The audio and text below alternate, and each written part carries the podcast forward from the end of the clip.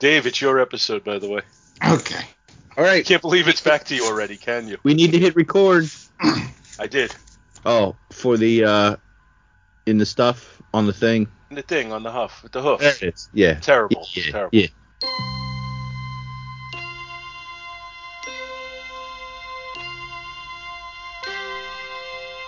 Two D, the flat frontier. These are the voyages of the Pancake Enterprise. Its rotoscoped mission to repeat the same animation and music, to transcend the limitations of 70s animation, to go boldly where no cartoon has gone before. Toon Trek, based upon Star Trek, created by Gene Roddenberry. Starring Paul Spataro. Also starring Dave Pascarella. With Bill Robinson and Andrew Leyland as Andy. Production assistants J. David Wheater.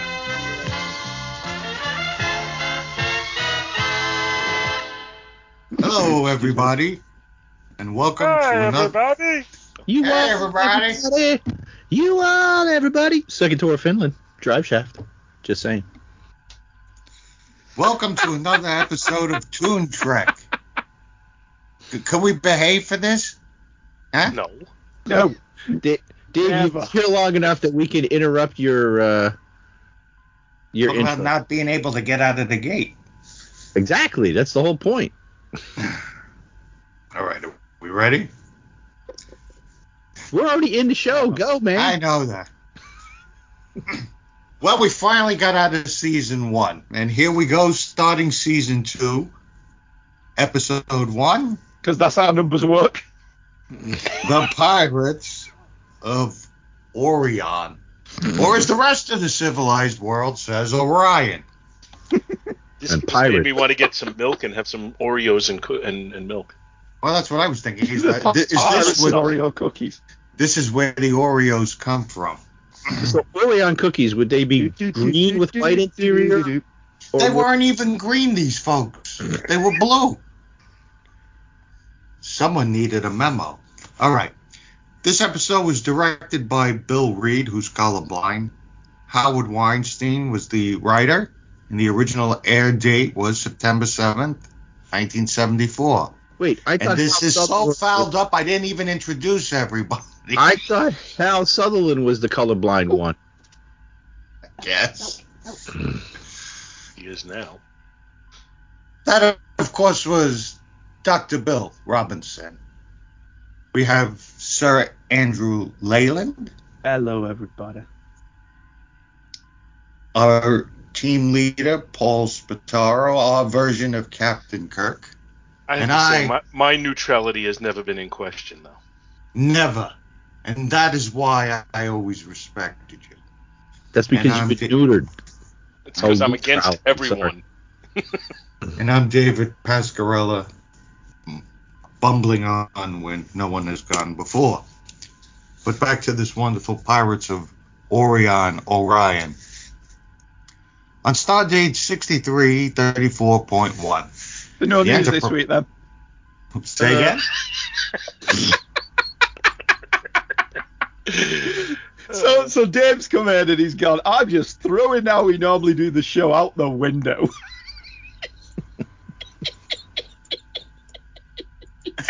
feel like this has been a long time since I've been in this seat.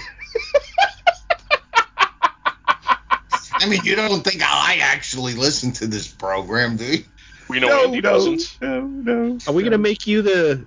Are we gonna make you the captain of uh, Enterprise B? You're gonna be John Har- Har- Harriman. Not even he was that bad. Tuesday, right? Yeah. All right, let's go with news. Then we'll go back to this. Ah, there's no news. No, I'm just kidding. There's no news. Carry on. Well, no, Not there's very new, delete how I feel on this episode. there's there's new discussions, no discussions because the article actually says, oh, they're they're looking to do a fourth Star Trek film. Oh yeah, yeah, yeah. Is this the one where J.J. Abrams said we're doing a fourth Star Trek film with the original cast? And Yeah. I thought, Leonard Nimoy, D. Kelley, and Jimmy Doohan will be happy for the work. Haven't seen much of them lately. So will their so will their estates. Yes. Um, I'm sure Adam Nimoy will be delighted by the news that uh, the original cast are going to be resurrected in that faux CG robot way that Mark Hamill has been for a new Star Trek movie. But then if you the article kind of contradicts itself because it opening says, "Oh, new Star Trek movie," and then it says that they're in discussions to begin talks to and I loved that. We're in discussions to begin talks. So basically you've done nothing. This is a non-story. You've talked about thinking about it. Yeah, they've, they've talked about talking about it, but they haven't got past that bit yet. Brody, shut up, dude. I'm thinking about talking to my wife about going to dinner. Oh, so that means you're going to dinner. No. Yes, I we've- think I we've- thought I saw you produced- try. We've produced more this morning than they have. Yes. This is true. Our, our conversation this morning, where we talked about doing this episode, was more productive than the discussion about talking ah. about doing a new Star Trek 4. oh, brilliant. Um, I've seen. Let's see. I watched. All good people turn their heads each way, so satisfied. Um, on my way. Oh, what? That, yes, you are correct. You've seen all good people. Turn. yeah, so- satisfied, I'm on my way.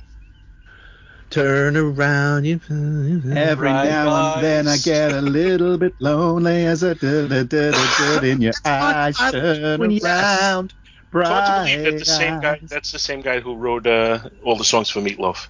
It is, yeah, Jim Stein. Why? Why is that hard to believe? Because Total Eclipse of the Heart and, and Paradise by the Dashboard Lights or uh, Bat Out of Hell just do not sound like the same type of thing. Ah, it's, it's bombastic enough. I I can see the pedigree in it. He's, Did uh, he write he's, a Long, he's a Long Hero Island as boy, well? Jim Steinman, by the way. You know what? I don't know if he did "Holding Out for a Hero." I wouldn't doubt that, it. That that feels like a Jim Steinman song, doesn't it? Mm-hmm. Anyway, that, that's if, unless there's That's, that's anybody. it for Star Trek news. yeah, if anyone's got anything else, I've Wait. not read anything recently. Uh, Go on. Well, it's not news, but I watched the first. Uh, I watched the f- one or two episodes of Prodigy. Oh yeah, uh, you texted us this, didn't you? Yeah, John Noble is in that. Of course, I could tell right away by his voice. I was like, "Well, that really sounds like John Noble." Oh yeah, it is John Noble. Yeah. Just, uh, There's I'm an episode of interrupt Legends this, but of Tomorrow, important, important news here. Uh, Mm. Holding Out for a Hero, songwriter Jim Steinman. There you go. So uh, it's it's interesting. I could see the kid, you know, the the slant towards a younger audience. So I yeah, mean, but what's interesting about Prodigal is full old fogies like us are loving it as well. I've seen. well, okay, do- you're going to contradict that then. oh no no no no i didn't say that i did enjoy Okay. it but i have so they're supposedly in the delta quadrant and they've got races that i don't understand how they're there but perhaps that will be explained like they talk there's um um there's tellarites there All right. But they're in the delta quadrant because because there was a Kazon there. And i'm like why is a Kazon here? Oh oh we're in the delta quadrant. Okay. Well, and then oh i'm a tellarite and i'm just like how did you get here? All right. like but so i don't know that uh, maybe transwarp conduits work better now? I that was that was the only hang up i really had was how do these races get here that sh- wouldn't be here See, I've not I've not seen any Prodigal because it is not available to me Mm. in any way whatsoever. Discovery airs on Pluto TV now that it's gone off Netflix, but I've kind of lost interest in Discovery. But Lower Decks is on Amazon, and that I kind of thought that got a lot better in Series Two. And Picard Series Two is going to be on Amazon. Oh, good. No. Well, that's wait, is that Amazon mean by for you? us. Yeah, Amazon for me. Yeah. But I would imagine at some point it's all going to get pulled away because Paramount are apparently going to try and launch the UPN streaming service as part of Sky Television. Uh, because let's be brutally honest, no one would pay for it Mm. on its own. Paramount just don't have enough worth buying for. But there's also the thing is the problem with all this streaming stuff, as I see it, is Star Trek used to be available to everybody. And how are you going to build a fan base if it's no longer available to everybody? Yeah, That's that is very true. They they you know they, they go on the premise that everybody's already a fan, and that you know that group is dwindling as we get Mm. older and older. So they, Yeah, you know, it's the same thing as we talked about so many times with comics. You have to reinvigorate a younger, or you have to invigorate a younger audience, Yeah. and you have to, you have to if you want to continue with your uh, you know with your things as a uh, franchise. Well, I'll tell you, I bought I bought those Blu-rays uh, you were talking about, the remastered ones, and I've been enjoying the hell out of the original series. Yeah, and, and you know what? If we go back 20 years, which, you know, it's the series was still 30 years old at that point or whatever, uh, they did try to, to pull in a younger audience. I remember the Sci-Fi Channel showing uh, the episodes remastered, you know, at least Mhm. at that at that point, and that you know they were all totally un, uncut. Uh, and they would be introduced by William Shatner or Leonard Nimoy or somebody like they really did try to, to make it presentable so that a younger science fiction fan audience would latch onto it. But I don't see any such efforts now. Now it's just, you know, we're going to put out new stuff and we're going to assume we have a, a base audience that's going to watch it. And I, I think their thought process is being dependent upon us to push it on our children.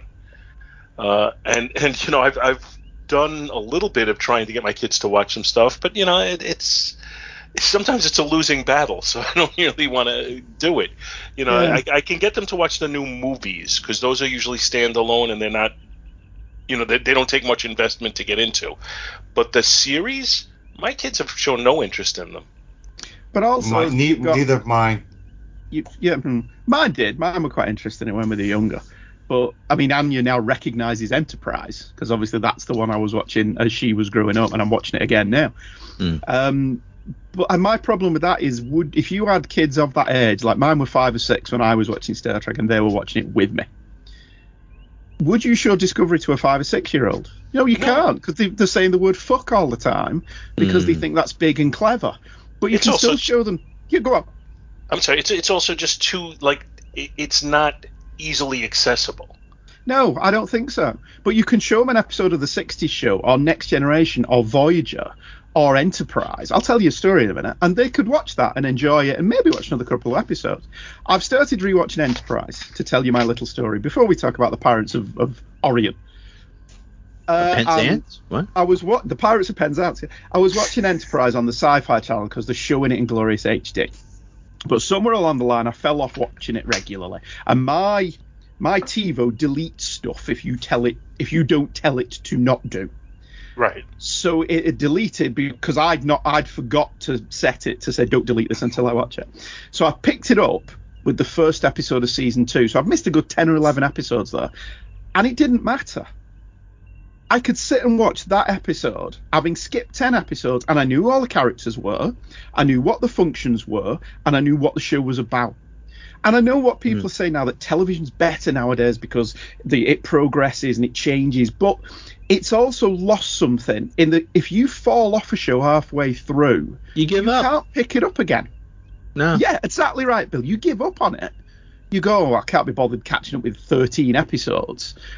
But I just went straight into Carbon Creek, which I thought was a genuinely phenomenal episode of Star Trek, let alone Enterprise. But I had no problem remembering who everyone was and what they were all doing and all of that. And I think that is an issue as well now, that everything has gone down the serialized storytelling route because they want you to watch episodes. But it has exactly. it has the adverse effect, like Bill just said. If you fall off it, you don't bother going back to it.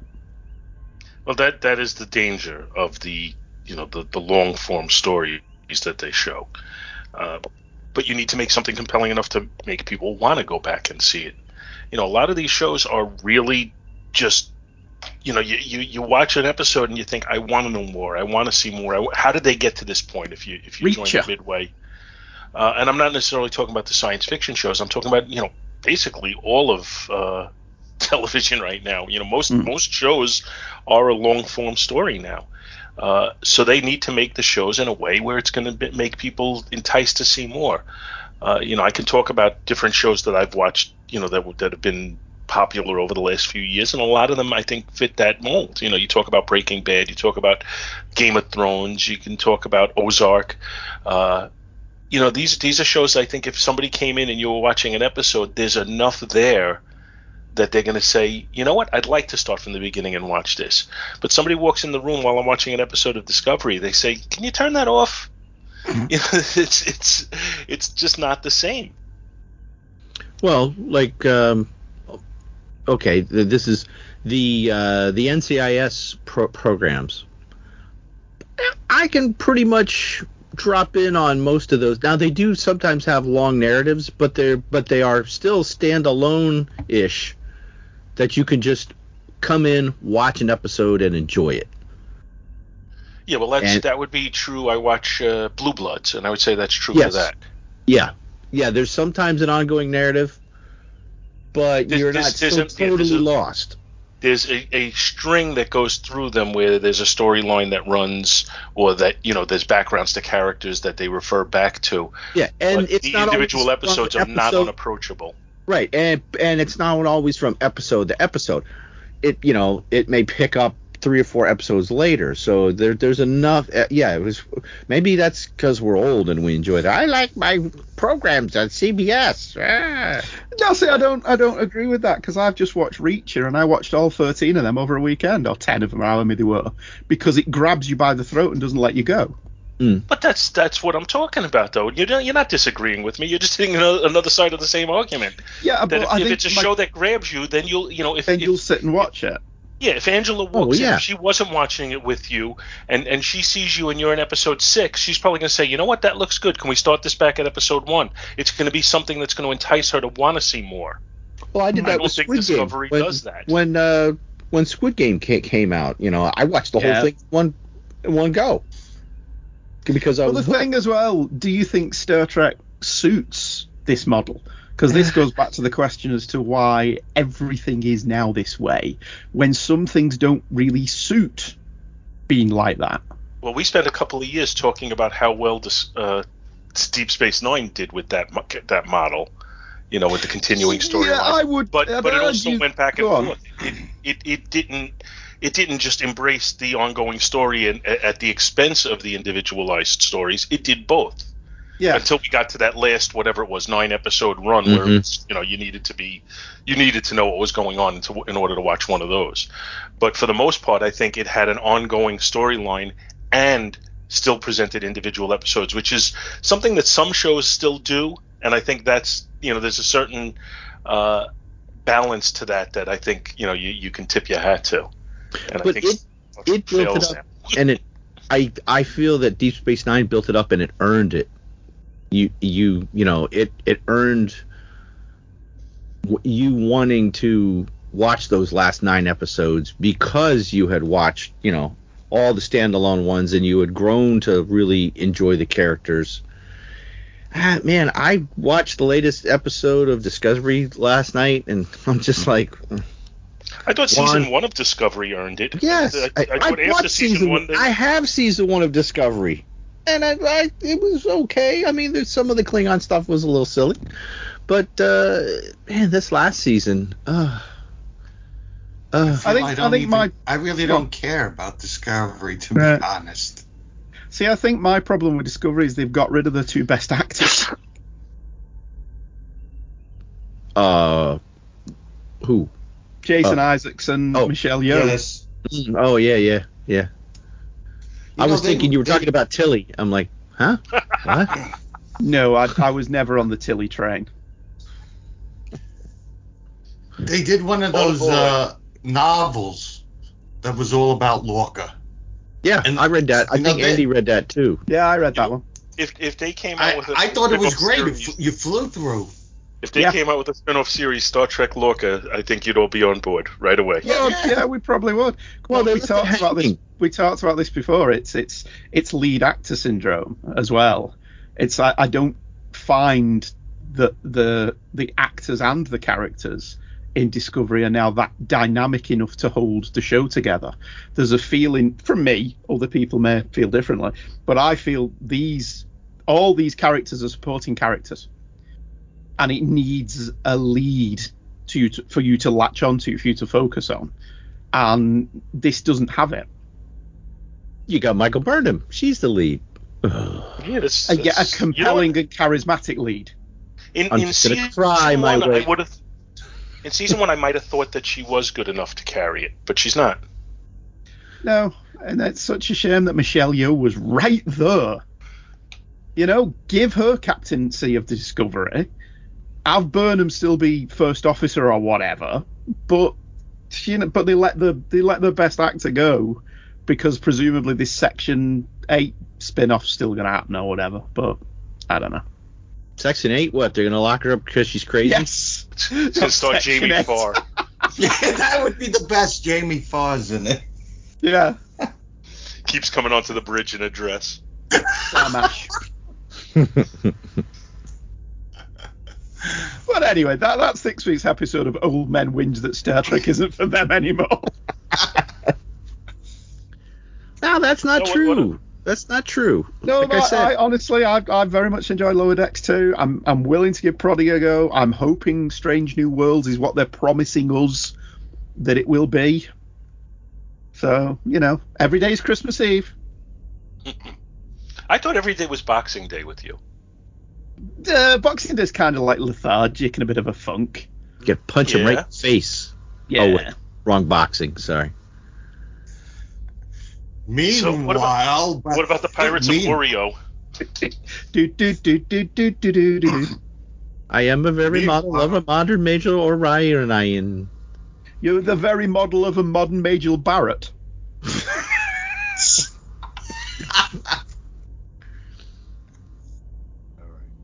Meanwhile, on Stardate 6334.1 the Enterprise is. I'm not re giving that damn title again. No, The. Enterprise is on its way to planet Deneb 5 when Spock contracts. Wait, are you sure that's not Deanie B- V? Yeah, and you, you get a shot of penicillin that clears it right up. Doc, I got the Deanie V again. Uh, why? Stop sticking things where they don't belong. Spock contracts the disease choriocytosis, choriocytosis, Coronavirus 70. and is diagnosed by McCoy as having only days to live. The Starfleet freighter SS Huron is Yeah. to rendezvous with the Enterprise and to deliver medicine direly needed for the cure. It is attacked by Orion or Orion pirates who steal the cargo, which turns out to primarily be a sizable load of dilithium crystals. You know, I, I just need to interject here. Please. In all this, in all the Starfleet freighters I've met, Huron is the most Huron. All right, that wasn't. Moving on. the, the Enterprise finds the battered Huron and its surviving crew. Analysis of the attack leads Kirk and his crew to chase the or- Orion ship in a desperate attempt to recover the cure before time runs out. The Orions, knowing they cannot escape the Enterprise or best them in a fight, plan to destroy both themselves and the Enterprise in order to protect the lie of Orion neutrality. Kirk meets with the Orion captain on a highly unstable asteroid. Highly unstable. There you go. Which the Orion plans to detonate to carry out his plot. Kirk and the Enterprise crew realize that the Orion captain is carrying an explosive trigger in his pack and are able to neutralize it. They recover the medicine to save Spot, Spock. Spock! Now, Help me, Spock! Sit Spot. good Spock. That was when Spot had no brain. Brain? Brain? What is brain? Oh, we- now you started it again. Elaborate. they capture. They capture the Orion captain, who orders his crew to abort the self-destruct, which would now be a pointless loss of life, and surrender and retrieve the dilithium crystals. I did not enjoy this at all. Might I point out that Yes. whenever this Orion Orion captain is returned to his people, he is dead. That's one of the points I have in my notes. They're gonna kill him when he comes back. Well, oh, okay. I, I, I guess. All right, guys, surrender, man. I, get out of here. But they, they can't have people committing suicide on a cartoon, I guess. Well, wasn't that the plot on the uh, the Journey to Babel episode? Didn't they kill themselves at the end? The, yeah, they well, were right, that's because right? I wasn't it because the ship was like so hopped up on whatever space meth that it was like going to burn itself out anyway. So they were doing like suicide runs at the uh, right because that's when uh, McCoy was operating on um, Spock and and uh, Sarek, right. and the ship kept getting attacked. Did you ever see that TV show Curb Your Enthusiasm? Many, Uh, many you- times. I've never watched an episode. I've only seen two, but on one of them there was a, a guy who was supposed to be a kamikaze survivor, and he couldn't get past. What, what do you mean? Did did he aim the shit plane and miss? Is that what he was? That's these guys. They're kamikaze survivors. Yeah, pretty much. And, and if you're so committed to the cause, you know that you're supposed to kill yourself, why would they listen to the captain who just surrendered? Very good point. Haven't we been to the Deneb system before? Yes, Yes. isn't that where uh, Kirk's uh, The brother? right? Yeah, with the uh, with the flying space raviolis. The pizzas. Yeah, This Kirk- is Kirk- Kirk with a mustache. this is Yeah, dead. William Shatner in a tash. And not that bad episode of Columbo where he had a tash.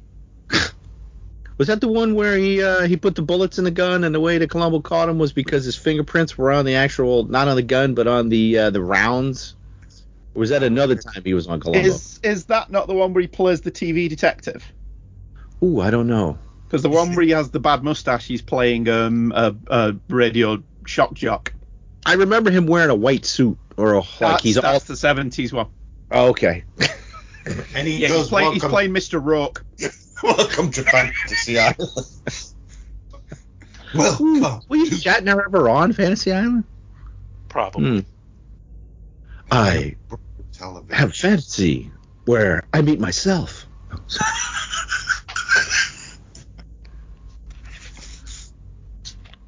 Now, Boy, now- boy, this now I one's have got a- everybody totally enticed, huh? No, no, no. I, I'm waiting for you all to, to get your gripes out of the way so I can uh, I can be contrary to you all.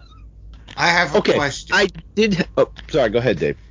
the the planet that they're supposed to be getting the cure from is that called beta cannabis? so basically, the cure is pot, right? yeah, I kind of heard that too. I was like, wait, what? Well, there are They're people who will tell you that cures all things. If I didn't have subtitles, I would have been like, did they say cannabis or canopus? Hey, there's a herb. There's a lot of pronunciation problems in this episode. That's what happens when you all record separately. Yeah. I cannot see from IMDb that Shatner was ever in Fantasy Island. Ah. Oh, and the world is a lesser place for it. what about Yes, the love boat? I cannot see that he was ever in the Love Boat either. Really? No, No, Can't he was two cannabis. never. It's, according to IMDb, he was not in the Love Boat. Well, he that's was because in he Police would have been Squad. able, he would have been able to be the star if he was on Love Boat because there was multiple stories. That's true. Probably why he wasn't on Fantasy Island either. Possibly. But it would have been a great episode. He could have been the captain of a rival cruise. ship. you know, when Stubing and I went through the academy together. Uh, uh, uh, I, I just see Stubing trying to play off his con. Yeah, okay. Sorry. No, but okay, so for man the torpedoes. for I will give this episode props for some of the scientific and the callbacks. You know that it, it is kind of interesting with the plot, but some of the other things. Uh, oh my God, the well, see now I'm starting to pick, pick it apart again. McCoy's on the br- bridge call it say and he's done like does it twice. And I'm just like, wait, but he was he's right there. And I'm like, turn to your left. McCoy's right there. Why? What? My oh. favorite animation goof in this one is when it pans across the planet, and for some reason the structure in front of the background shakes. And I'm like, why is a piece of animation shaking? Because the rest of it wasn't. So it literally looked like somebody was holding this cardboard cutout of a mountain in the foreground, and he sneezed. Well, it's unstable. It's unstable. Oh, that is true, yeah. But, but you know what's even better is when the Enterprise crew beams over to the Huron and they're all laying out, and Kirk's for check the cargo. Crew's laying there. Oh, yeah, go check the cargo. Oh, maybe we should check these guys out too. But check the cargo first. Leave the gun, take the cannoli.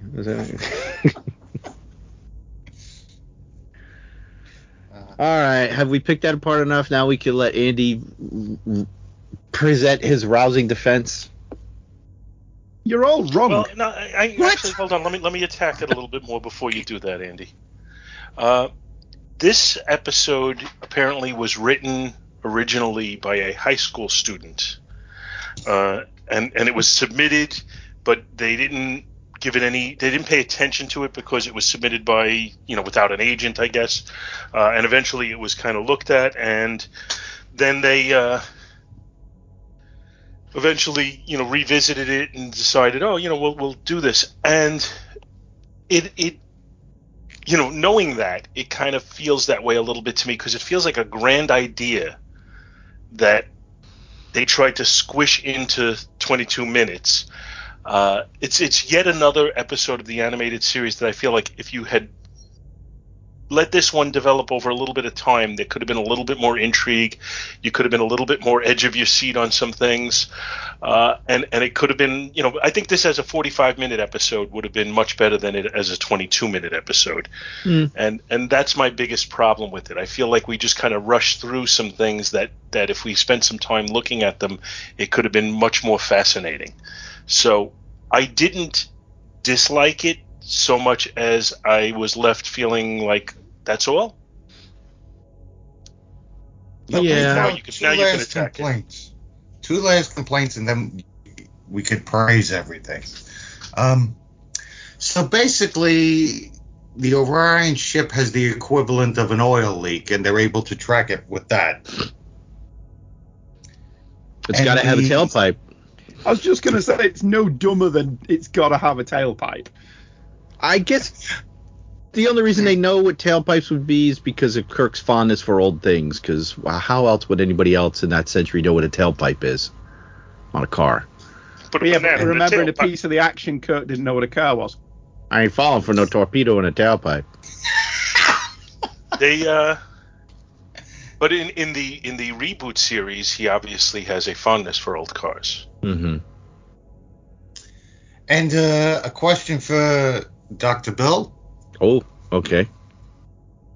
The Huron is a Starfleet transport cargo ship, right? Yeah. Why is it not USS? Why is it SS? Isn't SS like a, a private ship like the SS Minnow? Um, Shouldn't it be well, actually- USS? if you look at the animation, I think it said USS actually on the ship in the show because I was kind of no- noticing that. No, SS I think uh, is more. F- I want to say it's like merchant marine or su- certain class of supply ship. I didn't research that. Uh, I mean, but I think that's what SSY. Uh, I mean, they're in space. They should all just. It's just. It just stands for spaceship. I don't know. Right, but but I mean, uh, if it's a military vessel, it should have the USS. I would think. Eh, I, Ah, you know what? I'll look it up real quick. Of course, I'm now I'm typing in SS and I'm getting myself on a whole different watch list now. Yeah, the FBI are going to be knocking on your door. Q Q Andy. See, you're supposed to say Bill. Bill. Is this our new running thing? Okay. One, this is the single best episode so far, and if it doesn't end up being the best episode of the series, I will be very surprised. Two, could not disagree more about the running time thing. It's the first time I've watched this and felt that 25 minutes worked. It felt like a script that was actually structured for a 25 minute running time as opposed to 45 minutes. Third, that teenager is Howard Weinstein, who went on to write not only one of the best Star Trek novels, which was uh, Covenant of the the Crown. Crown, he also took over from the DC comic when Peter David left, and it resulted in being one of the few times I didn't leave a comic series when Peter David did. So that says something. Three, four, I forgot where I'm up to. It actually felt like an episode of Star Trek. It had a problem that had to be solved by our guys. It showed Kirk's commitment to saving Spock's life. The only times he's ever broken Federation rules, people who insist Kirk was a rule breaker. And all the characterization felt spot on. Does that mean there are not problems with it? No, there probably are problems with it. But while I was watching it, I felt that I was watching an episode of Star Trek to the point where the limited animation in this one didn't bug me at all because the story was good enough to suck me in despite the limited animation. Fifth, it even has a triples ending, guys. Come on. Everyone has a good laugh. How is that not Star Trek? Okay, I will rebut all of that. You're wrong. That's it. Well, to, to play devil's advocate, I'll throw some positives in on top of Andy's positives. I found I, there's a line Bone uses in the very beginning when he diagnoses Spock, and the, I wrote it down. He says, "I wish to God I was r- wrong," and for some reason that rang true, and I felt you wouldn't normally hear something like that on a cartoon. You know, using the word God like that Hmm. And I thought that was kind of cool. The USS Huron had a very cool design, and I liked even in the animation where on the nacelle they had like the indicator light or whatever you want to call it blinking, and it's a delta shape. And it was the first indication we've ever gotten that the hypo spray hurts. Yeah, I- there's that. I kind Either of that or always assumed a it didn't hurt. Ow, it hurts. My main problem with this one was having Sulu and Chapel as the helmsman and the navigator of the other ship. Because they're not the best voice actors in the world in the sense of being able to portray different roles. Takei's just too recognizable as George Takei. So if you're glancing away from the screen for a second, you think they're back on the Enterprise. Mm. So SS, I don't know how this relates to space because SS is an abbreviation for a steamship. Because a lot of ships are listed by their means of propulsion or what they're used for. So, like RV would be research vessel, SS is steamship.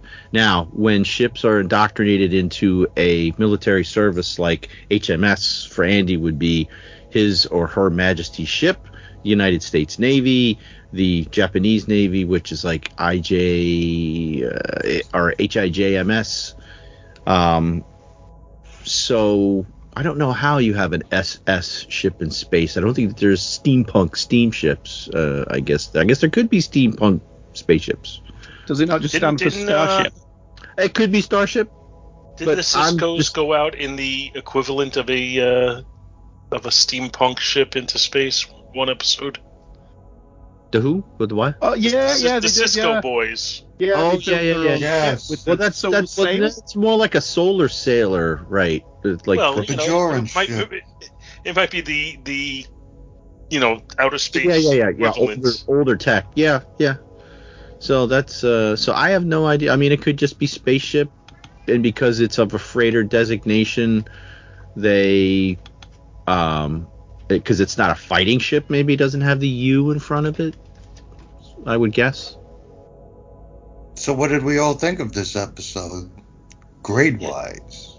Well, Well, just as a final thought, you know what what I said was I, I still feel that I still think that there was a lot more to be delved into in this episode. The the Orions, I think we could have given a little bit more time to them.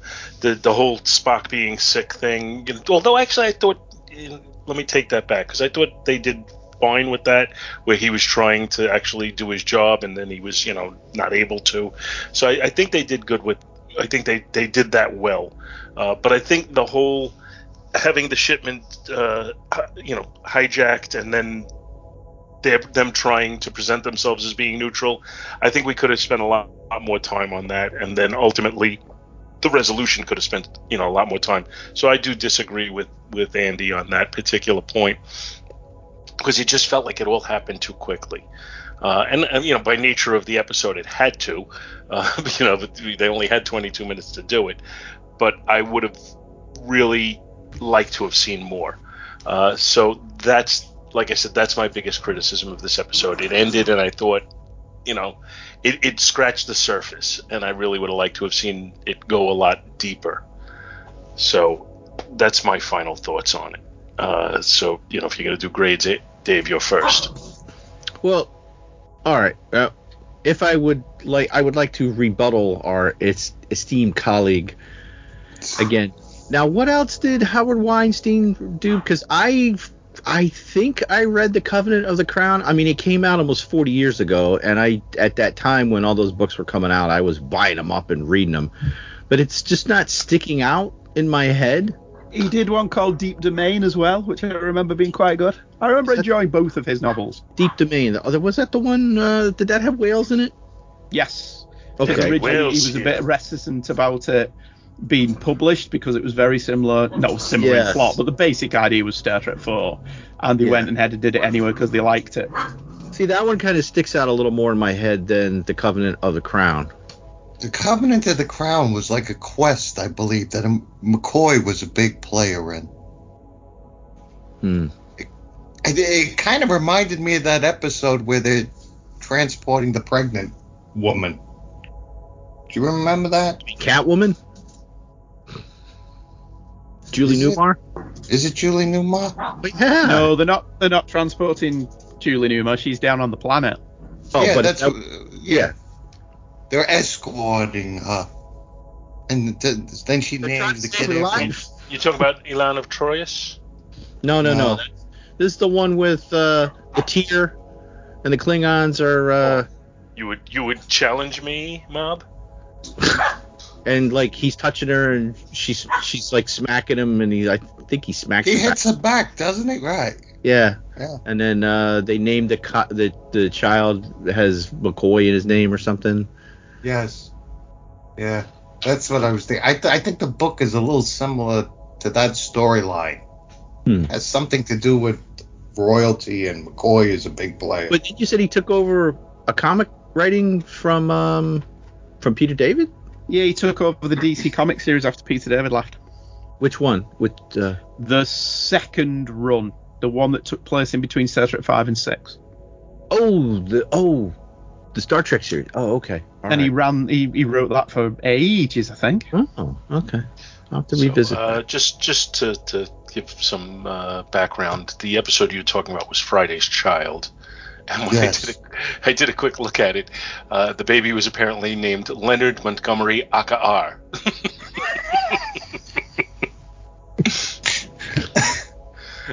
and it is Julie Newmar. Ah. We now return you to Star Trek the Animated Series. A regularly scheduled program. I do have to say so- I did watch the uh um so this might have given me a maybe I didn't may, maybe I enjoyed this episode more than I thought because I did watch ahead. I watched the first 3 episodes of this season last night. Just because it's like, oh okay. Just because. I like that one. I mean, you know, aside from the nitpicky things, it's like, you know, all right, let me watch another one. Oh, let me watch another one. Hey, I'm gonna watch Discovery. no, I'll watch another episode of the animated series. All right. What's your grade, Dave? I had a lot of complaints about this uh, episode, but it was all in good fun. I, I, I enjoyed this one quite quite a bit actually, and uh, I really liked the design of the Huron. I liked some of the details.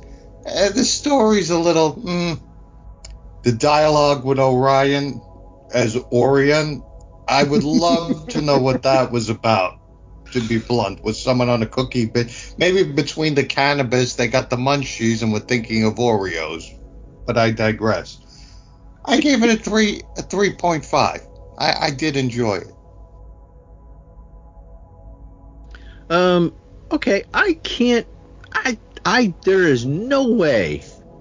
I call shenanigans. I really don't think. I say oh boy. I don't think that James Doohan did all these voices because. I swear, I swear that sounded like a different human being. I James Doohan cannot. I, I just I call I call baloney.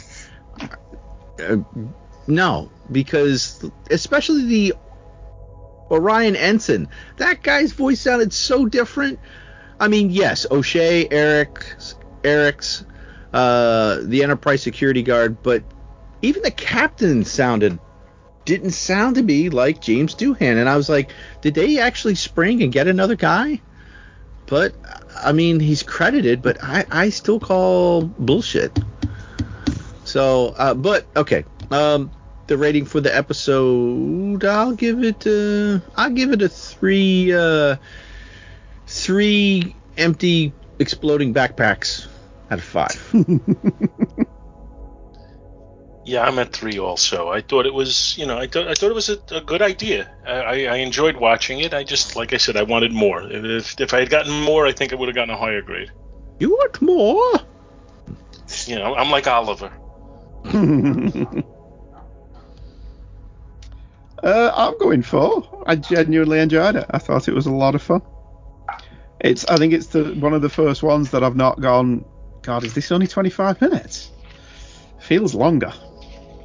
Well, that What is- does I'm just looking. I'm just looking over the uh, the the uh, list of episodes, and it is not your highest ranked episode, Andy, because you gave Yesteryear a 4.5.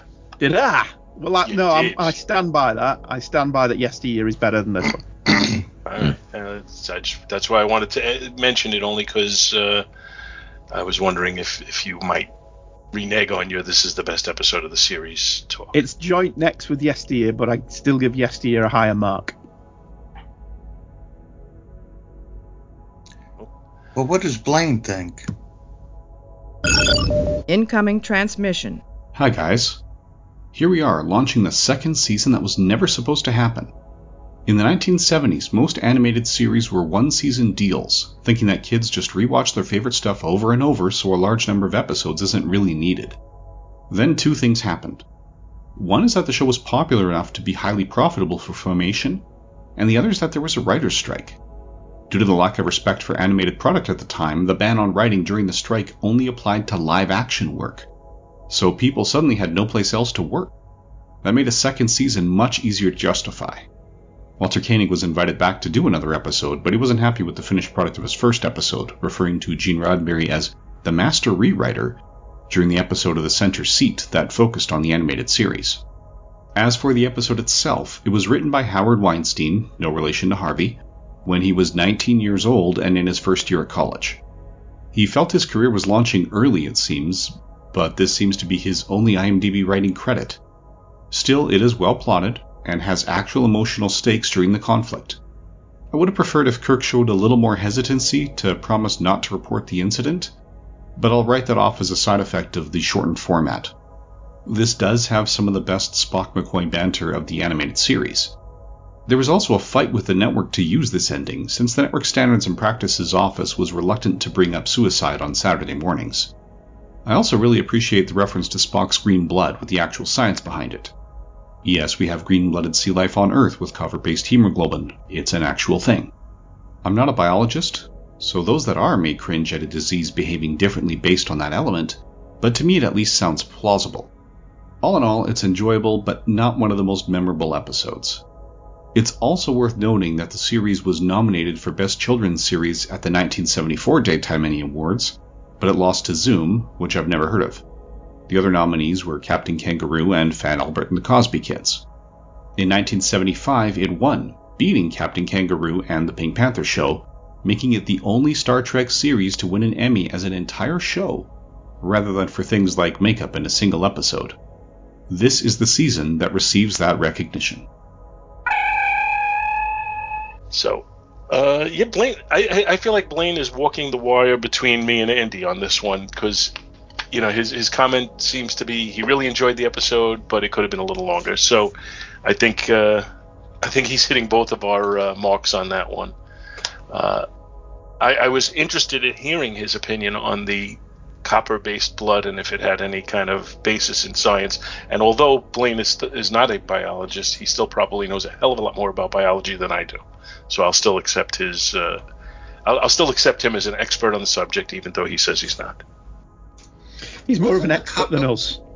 Yeah, Well, wasn't the cup of blood in S- Spock uh, the reason the salt vampire thing didn't eat kill him? Yeah, it's found him most distasteful. Yeah. no kill eye. That's a horda. That's a hoarder of another color. Well, if he's a hoarder, I'm sure he could declutter. Oh, God. Thank you. I'm here all week. Don't forget to tip your waitress. any any more comments before we walk off into the sunset? Okay, so then what do we ah. do? Huh?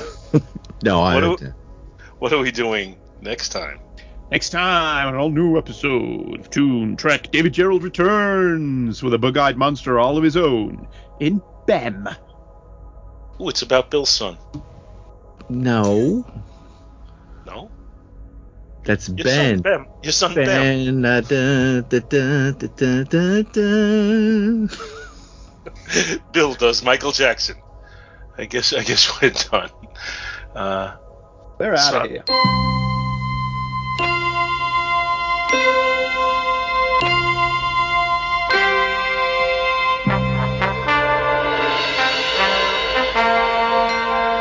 Trek is based upon Star Trek, created by Gene Roddenberry, and is a Two True Freaks presentation. It's hosted by Andrew Leyland, Paul Spataro, Dave Pascarella, Bill Robinson, and produced and guest hosted on occasion by J. David Wheaton. All music and clips are copyright their respective copyright holders and no infringement is intended. This is a review show and as such protected under fair use. Yeah, let's go with that. We hope you enjoyed this episode of Toon Trek.